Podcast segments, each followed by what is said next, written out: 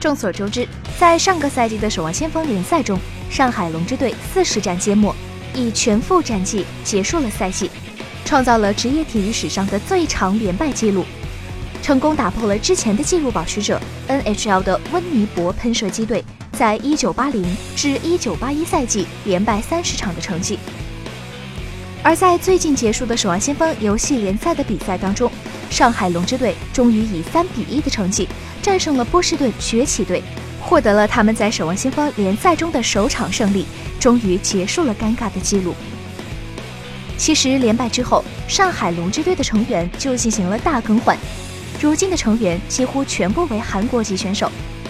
可以说与之前相比已经是完全两个不同的队伍了。在新赛季的联赛中，也可以算是强队之一。虽然新赛季输给了温哥华和杭州队。但这两个队伍都是强队，其中第一场杭州完完全全就是缺少主踢的问题。那么像温哥华这种全 runaway 班底的更没有办法，加上连败加持的心理因素，输了也是情有可原。这次遇到波士顿这种实力并不顶尖的中流队伍，能够获胜也在情理之中。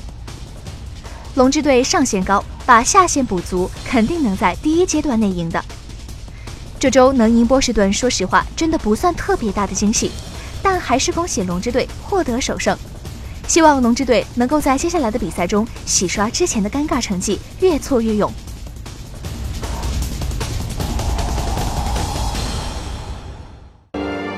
请扫描以下二维码，添加关注“游戏风云”官方公众号，更多精彩好礼及互动内容，你值得拥有。